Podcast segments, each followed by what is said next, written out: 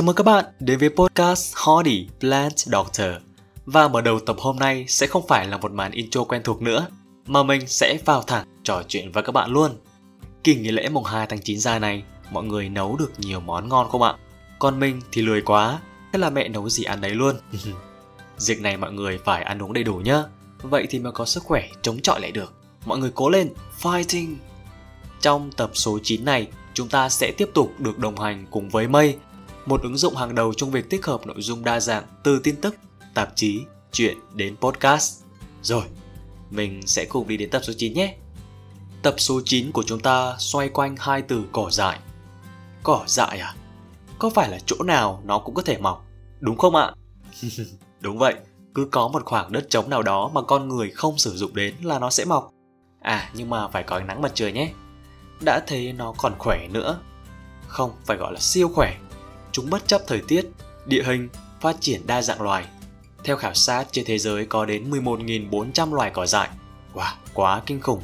Vậy tại sao chúng ta gọi là cỏ dại? Và nó xuất hiện nhiều trên trái đất như thế này có mục đích gì? Có ích hay là mang lại bất lợi? Hơn nữa con người đang tác động lên những loài cỏ dại này như thế nào? Từ đó đi đến kết luận cỏ dại hay là chúng ta dại? Trong tập 9 này chúng ta sẽ cùng đi tìm hiểu nhé. Vâng, à, các bạn thường thấy trong canh tác nông nghiệp, ví dụ như là cây ăn trái, ta thường bắt gặp trong vườn tồn tại một số loại cỏ dưới tán cây. Hiện nay thì đây là một trong những biện pháp bảo vệ đất và tận dụng các ưu thế từ cỏ dại. Thực ra, cỏ dại là một thành phần trong tự nhiên, nên việc chúng tồn tại cũng là một lẽ tự nhiên. Vậy tại sao ta lại không tận dụng những lợi ích mà chúng mang lại thay vì phải luôn tiêu diệt chúng? Đây là một trong những vấn đề nan giải gây tranh cãi giữa những người nông dân. Người làm nông nghiệp truyền thống hay hóa học thì kiên quyết diệt cỏ sạch xanh xanh bằng mọi giá, còn người làm nông nghiệp hữu cơ hay nông nghiệp tự nhiên thì lại thoải mái trong việc tận dụng lợi thế sinh học của cỏ. Để hai ý kiến trái chiều này cùng thống nhất làm một thì sẽ rất là khó bởi phong tục tập quán đã có từ rất là lâu đời rồi và rất khó để thay đổi. Vì vậy trong tập này mình sẽ không nói ai đúng, ai sai mình chỉ phân tích những vấn đề xung quanh hai từ cỏ dại. Việc mọi người áp dụng nó như thế nào thì à, sẽ tùy thuộc vào ý kiến cá nhân của mọi người. Vậy, thế nào là cỏ dại? Cỏ dại là những thực vật mọc ở nơi mà chúng ta không mong muốn. Thực vật chỉ được xem là cỏ dại khi chúng gây trở ngại cho hoạt động của con người. Ví dụ như là trong canh tác nông nghiệp. Ngoài ra, cỏ dại là những loại thực vật mà đặc tính chưa được khám phá một số loại cỏ điển hình hiện nay như là cỏ chanh này, cỏ chỉ này, cỏ gà này, cỏ xuyến chi hay là cỏ ba lá, vân vân và mây mây. Lúc nãy mình có nhắc tới cái ờ, cỏ gà ấy. Nghe thấy cỏ gà là các bạn thấy khá là quen thuộc đúng không? Hồi nhỏ chúng ta chuyên lấy mấy cái ờ, cây cỏ gà này ra xong rồi chúng ta thắt lại và ừ, đấu gà với nhau. Nhắc đến cỏ gà là mình ờ, khá nhớ đến cái tuổi thơ dữ dội của mình. Chắc mọi người cũng vậy đúng không? Và đó chính là khái niệm của cỏ dại. Vậy cho nên một người làm nông nghiệp như mình chẳng hạn thì chúng ta phải hiểu rõ được những bất lợi của cỏ dại nhưng ờ, cũng nhận thấy chúng có những lợi thế nhất định và cỏ dại là một phần trong hệ thiên nhiên, và nó đấu tranh để duy trì sự cân bằng.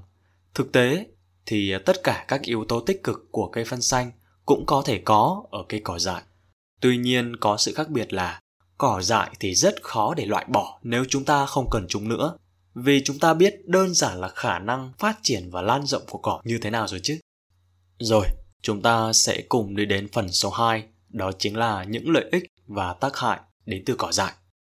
Thật ra trong tập này mình tính sẽ không nhắc đến tác hại của cỏ dại, nhưng nếu mình làm thế thì à, sẽ không công bằng, bởi vì cái gì tồn tại trên trái đất này cũng đâu đó có những mặt tốt hay là mặt hại, nên mình sẽ đề cập đến tác hại của cỏ trước nhé một phần là để hiểu tại sao phần lớn người làm nông nghiệp lại cố gắng diệt sạch cỏ dại. Đầu tiên, đó chính là cỏ dại sẽ làm giảm năng suất cây trồng. Bởi vì cỏ dại cạnh tranh nước này, chất dinh dưỡng này và ánh sáng. Có một số loại cỏ phát triển nhanh hơn cây trồng và tiêu thụ một lượng lớn nước và chất dinh dưỡng, do đó gây ra thiệt hại nặng nề về năng suất. Thứ hai, cỏ dại làm tăng chi phí canh tác. Bởi vì một trong những mục tiêu của việc làm đất là kiểm soát cỏ dại. Trong đó tốn 30% chi phí và con số này có thể tăng nhiều hơn khi ta kiểm soát cỏ dại bằng cách làm cỏ hoặc là kiểm soát bằng hóa chất. Thứ ba, cỏ dại làm chất lượng nông sản bị giảm sút. bởi vì cỏ dại sẽ bị trộn lẫn vào trong sản phẩm khi thu hoạch và điều này sẽ làm giảm chất lượng. Những sản phẩm như vậy thì có giá thành thấp hơn, ví dụ như là các loại hạt chẳng hạn hay là các loại rau. Thứ tư là cỏ dại sẽ làm giảm chất lượng sản phẩm chăn nuôi. Theo nghiên cứu thì cỏ dại mang lại hương vị không mong muốn cho sữa này, làm giảm chất lượng len của cừu và gây ra cái chết cho một số động vật vì hạt của cỏ dại. Thứ năm, cỏ dại là nơi chứa côn trùng này, các loại sâu bệnh hay là những mầm bệnh mà chúng ta khó kiểm soát bởi vì cỏ dại là nơi trú ẩn cho nhiều loại côn trùng gây hại và mầm bệnh hoặc đóng vai trò là vật chủ thay thế. Do đó, nó mang lại một mối đe dọa đối với cây trồng của chúng ta. Tác hại thứ bảy đó là cỏ dại sẽ tiết ra một số chất có hại, ví dụ như là cỏ lang băm hay còn gọi là cỏ quạ hoặc là cỏ gấu thì sẽ làm giảm khả năng nảy mầm và giảm sự phát triển của nhiều loại cây trồng do sự hiện diện của phytotoxin do cỏ dại tiết ra. Thứ 8 là cỏ dại sẽ có hại cho con người và động vật bởi vì một số cây cỏ dại sẽ gây kích ứng và gây dị ứng da hay tệ hại hơn đó chính là gây ra ngộ độc cho con người. Tác hại thứ 9 đó chính là cỏ dại chính là nguyên nhân khiến nông cụ bị hao mòn nhanh hơn. Vừa rồi mình à, đã liệt kê một số tác hại của cỏ dại gây ra. Không biết là mọi người có thấy hoang mang không? À, như mình đã nói rồi, thì cái gì tồn tại à, cũng có mặt tốt và mặt hại. Và quan trọng là mình tận dụng nó như thế nào để những mặt hại này không còn là vấn đề của chúng ta nữa. À, giờ để mọi người bớt hoang mang hơn thì chúng ta sẽ đi đến phần lợi ích của cỏ dại nhé. Chúng ta cùng đến với lợi ích thứ nhất và đây cũng là lợi ích mà mình cảm thấy nó thú vị nhất đó chính là cỏ dại là một trong những chỉ số để đánh giá đất. Tức là cỏ dại là chỉ số để đánh giá độ phì nhiêu và cấu trúc của đất. Khi điều kiện đất thuận lợi thì sự phát triển của cỏ dại có thể mạnh hơn cây trồng chính và đó là dấu hiệu để chúng ta kìm hãm lại sự phát triển của cỏ dại. Ngoài ra, sự có mặt của các loại cỏ cũng cho biết mức độ rắn chắc, sự úng nước, pH đất hay là lượng thành phần vật chất hữu cơ có trong đất. Vì phần này khá quan trọng và có nhiều thứ để nói cho nên mình sẽ phân tích riêng ở tập số 10, tức là tập sau và các bạn hãy cùng đón nghe nhé. Rồi, chúng ta sẽ cùng đi đến lợi ích thứ hai. Như các bạn đã biết thì à, cỏ dại sẽ lấy chất dinh dưỡng từ đất để phát triển và các chất dinh dưỡng này có thể quay ngược trở lại với đất và tạo sinh khối cho đất bằng cách chúng ta cắt chúng để dùng che phủ gốc của cây trồng chính hoặc sử dụng chúng như là cây phân xanh điển hình như là cây cỏ lào hay là cây cỏ đậu. Vậy nên, cứ khi nào mà cỏ tốt thì chúng ta phát đi và đó là nguồn phân hữu cơ rất là lớn. Đồng thời, các con giun sẽ ăn các loại cỏ dại đã bị mục và phân hủy ra này và đây sẽ là môi trường tốt cho chúng phát triển, tạo thành một vòng tuần hoàn, sản sinh ra nhiều mùn và chất hữu cơ cho đất. Vậy nên, có một sự thật là cỏ dại bổ sung khoảng 5 đến 15 tấn chất xanh mỗi hecta tùy thuộc vào loại cỏ dại và sự phát triển của chúng. Điển hình là cây dại họ đậu sẽ cung cấp 1,5 đến 6% liter cho đất. Và lúc nãy thì mình có nhắc đến quan điểm là khi cỏ dại mọc xung quanh, cái cây của bạn chắc chắn sẽ bị cạnh tranh thức ăn hay là ánh sáng đúng không? Điều này thì không hoàn toàn sai. Tuy nhiên, nếu bạn thực hành kiểm soát cỏ dại thích hợp thì cây của bạn có thể sẽ khỏe mạnh và giàu dinh dưỡng hơn. Lợi ích thứ ba, đó chính là cỏ dại có thể trợ giúp chống xói mòn đất tức là cỏ có vai trò vô cùng lớn trong việc giữ đất, đặc biệt là đất đồi, đất khá dốc. Hơn nữa, nó có vai trò rất lớn trong mùa mưa bão chẳng hạn. Vậy nên, vào mùa mưa, chúng ta không nên làm quá sạch cỏ. Thay vì làm cỏ sát đất, thì chúng ta chỉ cần dùng máy cắt cỏ và cắt phần trên của cây cỏ thôi. Ngoài ra, cỏ dại có thể mọc trên các vùng đất sa mạc, vùng đất hoang hóa và ruộng bạc màu để làm giảm sự xói mòn do gió và nước, đồng thời cũng giúp bảo vệ môi trường. Lợi ích thứ tư là khi chúng ta giữ cỏ dại ở trong vườn cây thì sẽ có tác dụng giữ ẩm cho đất vào mùa hè. Đặc biệt là cỏ giúp chúng ta đỡ phải tưới nước vào mùa khô.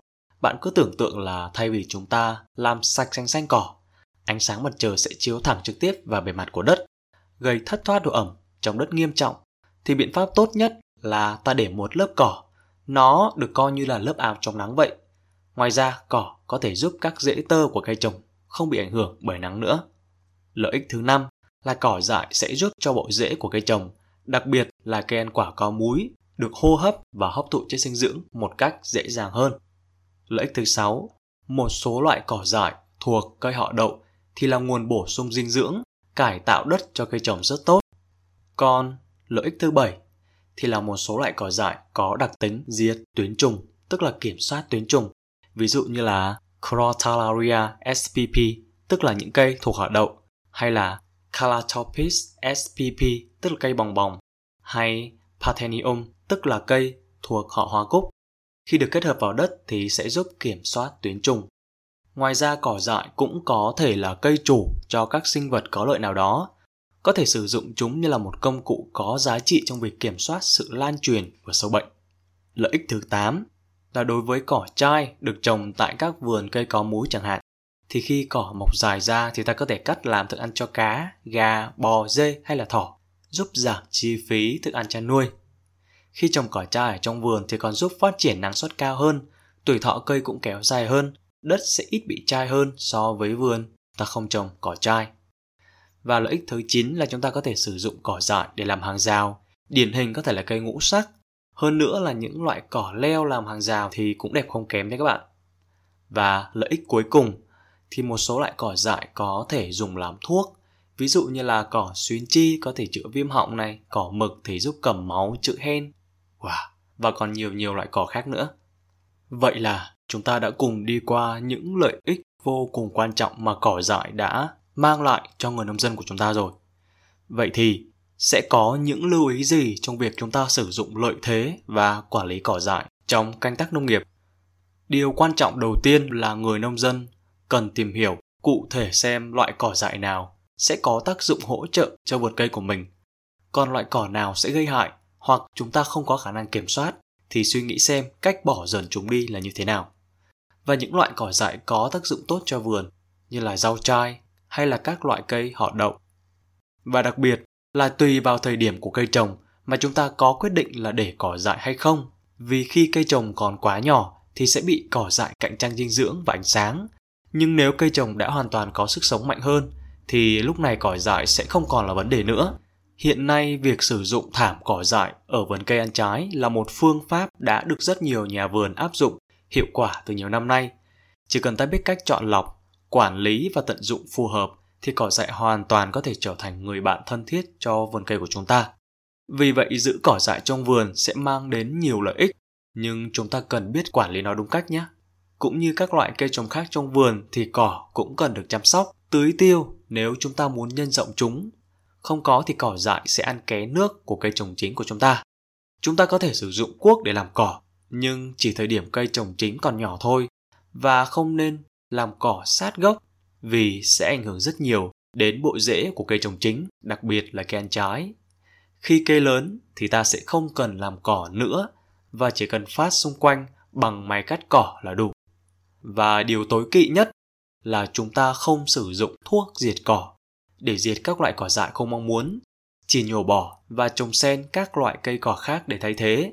Sau một thời gian, những loại cỏ không mong muốn sẽ tự động mất đi Nói chung là chúng ta bỏ luôn suy nghĩ dùng thuốc cỏ, kể cả loại sinh học, vì nếu thật sự muốn tốt cho cây, cho chính bản thân của chúng ta và gia đình, thì việc lạm dụng quá nhiều thuốc cỏ sẽ làm mạch nước phía trên bị ô nhiễm cực nặng. Và đôi khi chính chúng ta lại là người dùng thứ nước đó.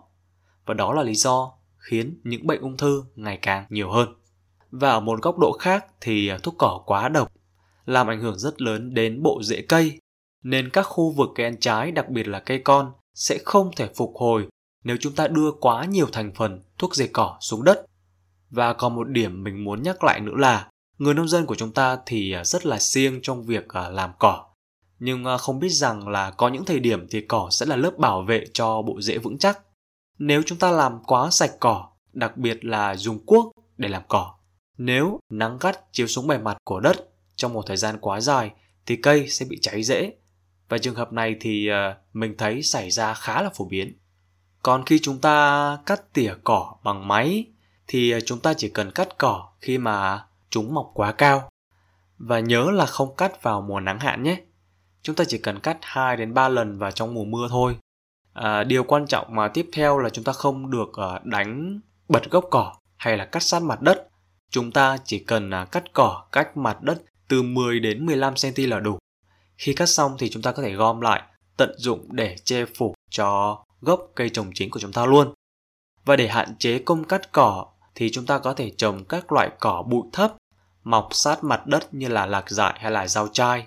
Nhưng chúng ta vẫn ưu tiên các loại cỏ nhanh phát triển, sinh khối nhiều như là cỏ xuyến chi chẳng hạn, bởi lượng mùn hữu cơ sau khi cỏ phân hủy là rất lớn, sẽ giúp đất càng màu mỡ và giữ ẩm càng tốt. Có lẽ đến đây thì mọi người đã có cái nhìn khái quát nhất về bạn là cỏ dại rồi đúng không?